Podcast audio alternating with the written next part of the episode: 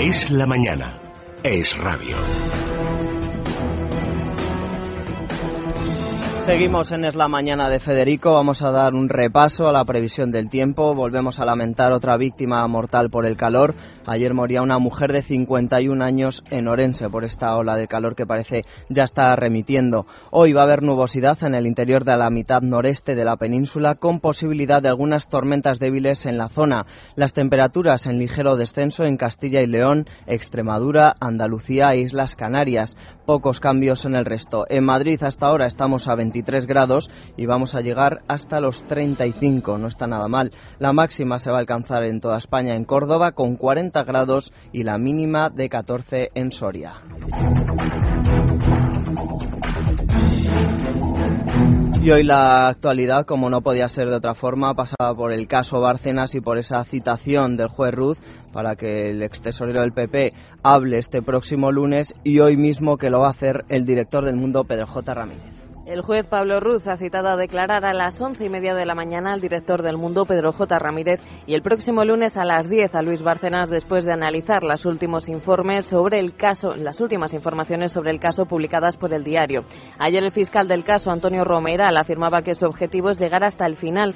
No se descarta que la propia María Dolores de Cospedal, que ayer amplió su demanda civil contra Bárcenas y otros cargos del PP, puedan ser llamados también a declarar. Tanto en el Gobierno como en el Partido Popular, ayer se cerraron filas en torno a la legalidad de las cuentas del partido y la honradez de Mariano Rajoy. Escuchamos a los ministros Alberto Ruiz Gallardón y Cristóbal Montoro y al vicesecretario general de Política Autonómica y Local del Partido Popular, Javier Arenas. Los que llevamos muchos años trabajando al lado de Mariano Rajoy somos conocedores del referente ético que siempre ha significado para nuestro partido y cualquier eh, intento que pueda existir de poner en cuestión ninguna de las conductas del presidente del Gobierno, no tenemos absolutamente ninguna duda de que jamás podrá prosperar en España. Decirle a todos los españoles que pueden tener la seguridad de que tienen eh, un presidente de Gobierno que es un político muy honrado, honesto y entregado a los intereses generales de España. Eso es lo que importa. Y no eh, el otro batiburrillo de noticias que lo que hacen es enfangar, crear desconfianza donde no debe haber esa desconfianza. Las únicas cuentas del Partido Popular, la única contabilidad es la presentada ante la Cámara de Cuentas y que todas nuestras retribuciones son legales y ha sido declarada cierta. El presidente Rajoy es un presidente intachable en todos los sentidos. Y hoy también cita muy importante en el Congreso de los Diputados la reunión de la Diputación Permanente donde se va a decidir si finalmente Mariano Rajoy va a comparecer en la Cámara Baja para dar explicaciones sobre el caso Bárcenas. Eh, lo previsible es que el Partido Popular utilice su mayoría absoluta y que finalmente Mariano Rajoy no acuda al Congreso. La Diputación Permanente se reúne hoy a las cuatro en el Congreso para decidir si Rajoy debe dar explicaciones sobre el caso Bárcenas. El silencio del presidente del Gobierno en los últimos días ha sido el detonante para que ayer todos los grupos, excepto UPyD, abandonaran la negociación de la ley de transparencia. Desde el PSOE, José Enrique Serrano decía que su grupo no se sentará a negociar una ley que alguien que, alguien que no da ejemplo. Josep Nuet, de Izquierda Plural, acusaba al Partido Popular de estar hasta las cejas de corrupción. González Pons achacaba el plantón a que en realidad los grupos no quieren transparencia. Si estamos trabajando por la ley de transparencia, yo creo que quienes eh, estamos implicados en ese trabajo tendríamos que esforzarnos en transmitir también la impresión y la realidad de que somos nosotros mismos transparentes. Decirles que creemos que el Partido Popular está de corrupción hasta las cejas y lo que nos ofrece es un diálogo entre amigos para que miremos hacia otro lado. ¿Será que no quieren transparencia porque tanto Izquierda Unida como el PSOE están agobiados por los seres de Andalucía?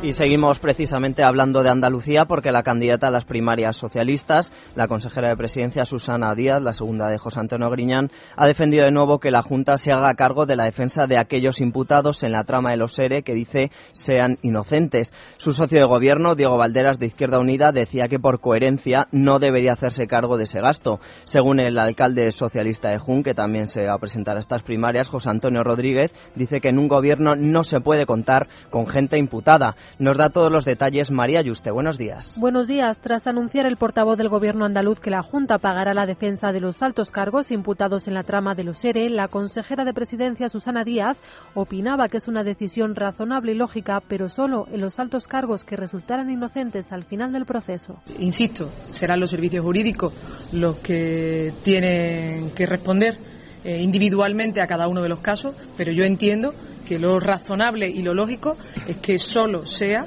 eh, con aquellas personas que evidentemente resulten inocentes finaliza el proceso. Se desmarcaba de estas declaraciones de la candidata oficial de Griñán a las primarias del Partido Socialista Andaluz otro candidato, el alcalde de Jun. Se comprometía a través de los micrófonos de radio a no tener en su gobierno ninguna persona conectada con la trama de los seres corruptos. No estoy a favor de lo que dice Susana Díaz. Esos cargos eh, de libre designación no estarían en mi gobierno, ya estarían fuera del gobierno inmediatamente, porque no se puede contar con gente que está siendo imputada y sobre todo en una imputación del calado que son los eres.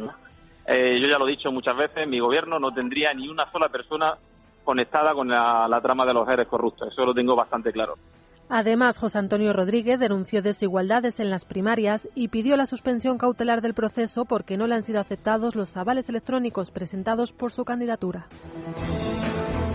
Y nos vamos ahora a Cataluña con la, última información que nos ha desvelado el Tribunal de Cuentas y es que Convergencia Democrática de Cataluña y Unión cobraron dinero no justificado de sus fundaciones. También otra información relacionada con la corrupción, en este caso con la agencia Método 3. Según el Tribunal de Cuentas, Convergencia y Unión Democrática cobraron dinero no justificado de sus fundaciones. Según un informe, Convergencia cobró un millón dieciocho mil euros en 2008 por trabajos que no se llegaron a hacer con Forum Barcelona y la Fundación Catalanista. Tampoco Unión Democrática de Cataluña ha logrado acreditar el ingreso de 721.500 euros. El tribunal sospecha que empresas como Ferrovial donaban dinero a las fundaciones que era transferido al partido. De confirmarse, se trataría de donaciones ilegales. La popular Sánchez Camacho y los socialistas José Zaragoza y Joaquín Llena tendrán que comparecer en el Parlamento catalán para explicar su relación con la agencia de detectives Método 3. Camacho deberá explicar el acuerdo alcanzado para retirar la demanda civil por el presunto espionaje a cambio de 80.000 euros, aunque ha presentado un recurso en contra. Zaragoza aparece relacionado con varios encargos del PSC entre 2009 y 2011 y el ex, el, el ex consejero Llena tendrá que justificar un informe sobre empresas europeas preceptoras de ayudas a los frutos secos que costó 30.000 euros. Pues seguiremos muy atentos cómo evoluciona este caso y ahora nos vamos a Madrid y cambiamos de asunto totalmente. Vamos a hablar de lo que está sucediendo con el tema de la sanidad. El consejero de Sanidad, Javier Fernández Lasqueti, ha asegurado que no hay plan B para la sanidad madrileña porque, dice, confía en la justicia. Ha hecho estas declaraciones después de conocer que el Tribunal Superior de Justicia de Madrid ha acordado suspender de forma provisional el proceso de externalización de seis hospitales en la región. La comunidad ha anunciado que presentará alegaciones en menos de tres días con muchas y bien fundadas razones. Nos da más detalles Paloma Cuevas. Buenos días. ¿Qué tal? Muy buenos días. La Consejería de Sanidad madrileña confía en que la justicia les dará la razón. No obstante, el consejero Javier Fernández Lasqueti asegura que harán lo que les exijan los tribunales. Ha defendido que estamos ante una medida provisional que durará unos días. El auto, por supuesto, y la decisión del Tribunal Superior de Justicia eh, de Madrid no entra en el fondo del asunto, es decir, no decide sobre la externalización de los seis hospitales de la Comunidad de Madrid y ahora lo que hace el Tribunal Superior es simplemente establecer una suspensión durante unos cuantos días con carácter provisional y lo que nos pide a la Comunidad de Madrid es que presentemos nuestras alegaciones. Para los socialistas madrileños, la decisión de la justicia de paralizar el proceso de externalización de seis hospitales públicos es un paso de gigante para lograr revertir la externalización sanitaria. Escuchamos al líder de los socialistas madrileños, Tomás Gómez. Aspiramos a la paralización definitiva.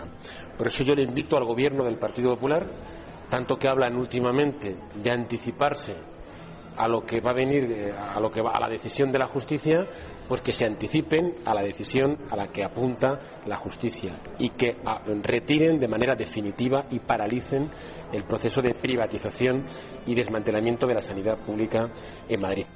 Ahora la Comunidad de Madrid cuenta con tres días para presentar alegaciones que son muchas, decía Laschetti. El consejero de Sanidad está confiado en que la justicia les dará la razón, por eso dice no tienen plan B.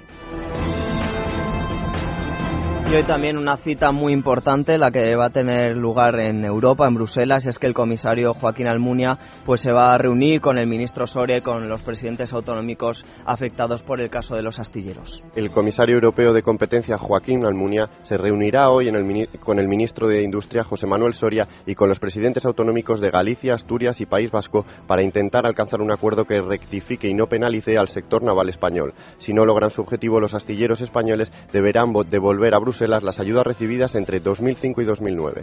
Y les contamos, les contamos ahora el nuevo rifirrafe que han protagonizado pues los ministros de Hacienda y de Industria, José Manuel Soria y Cristóbal Montoro, por el tema de las energías, eh, la reforma energética y también las declaraciones que hacía ayer Montoro sobre las previsiones del FMI para España. Nuevo encontronazo entre el ministro de Industria y el de Hacienda por la reforma energética, después de que ayer José Manuel Soria declarase haber acordado cómo corregir el déficit eléctrico con cargo a los presupuestos. El ministro Montoro lo niega. Hacienda se resiste a que los presupuestos asuman 1.800 millones que Industria entiende como coste estructural del Estado. Ayer Cristóbal Montoro insistía en que las previsiones del Fondo Monetario Internacional ya han sido superadas y sitúa la recuperación en la segunda mitad del año. ¿Cómo no la vamos a superar si la hemos superado eh, la inmediatamente anterior? Si es que ya está superada. ¿O es que el, fondo, la comisión, el Banco Central nos habían dicho que íbamos a tener superávit por cuenta corriente? No, no dijeron. Decían que en el 2012 tendríamos menos uno y medio por ciento de déficit. Se equivocaron. Se equivocaron porque este país, España, es un país muy grande cuando recibe inyecciones de competitividad reacciona y empieza a dar lecciones al mundo. La salida del túnel está muy cerca y por tanto estamos viendo luz, no luz artificial, luz natural. La periodista Concha García Campoy ha fallecido a los 54 años víctima de una leucemia en el Hospital de la Fe de Valencia. García Campoy ha ejercido el periodismo durante 33 años tanto en radio como televisión. Mariano Rajoy le ha calificado como una gran profesional y amiga. No olvidaré, ha dicho, los tiempos que compartimos en la radio. El velatorio tendrá lugar mañana a partir de las 10 en el Talatorio de la Paz de Madrid. Desde este programa nos sumamos al dolor de la familia y trasladamos un fuerte abrazo.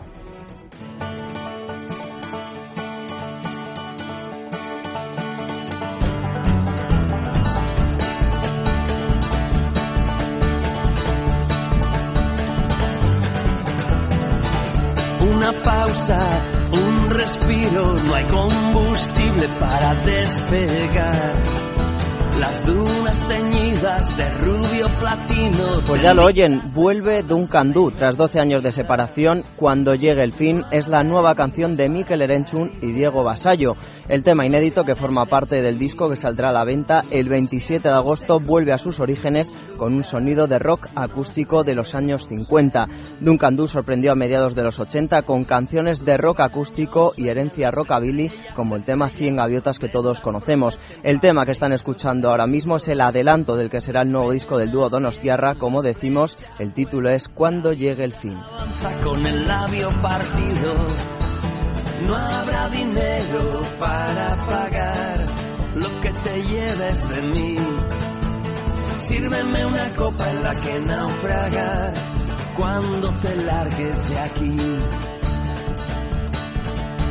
Compré una ficha en un túnel de lavado para este polvoriento corazón y preguntarle a la cara este viento cansado cuánto duele pedir perdón cuando llegue el fin.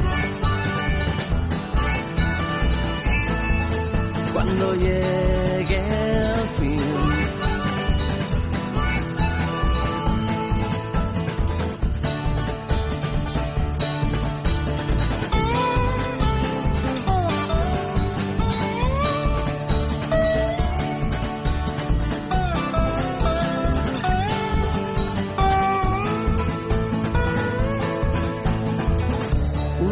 un respiro, la rosa de los vientos que se pudra al sol. Un nigromante arrepentido entre nubes de olvido y vapores de alcohol. Quema todo aquello que no cumplí. Cuando te acuerdes de mí, no quedarán eternidades para compartir. Cuando llegue el fin Compré una ficha en un túnel de lavado para este polvoriento corazón y preguntarle a la cara este viento cansado cuánto duele pedir perdón cuando llegue el fin. Cuando llegue el fin.